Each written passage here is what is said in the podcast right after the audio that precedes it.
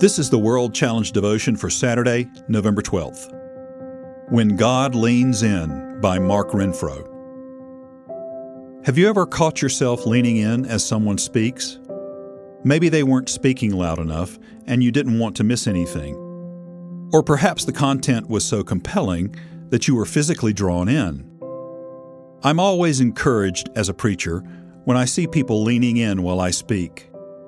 I may be the one with the microphone, but they're speaking with their body language. They're letting me know that they are tracking with me. They're interested in what I have to say. Did you know that when we pray with patient expectation, God leans in?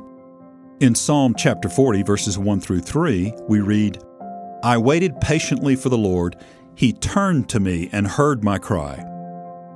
God turned his ear to David.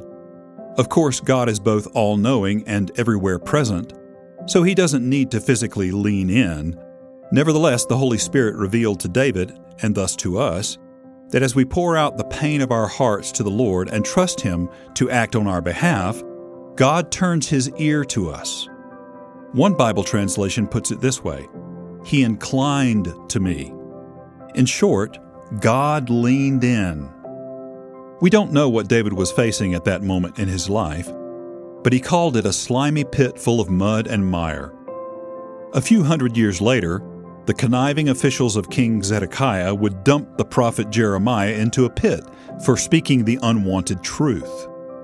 The Bible tells us that Jeremiah sank into the mud and would have died had it not been for the intervention of a Gentile servant of the king.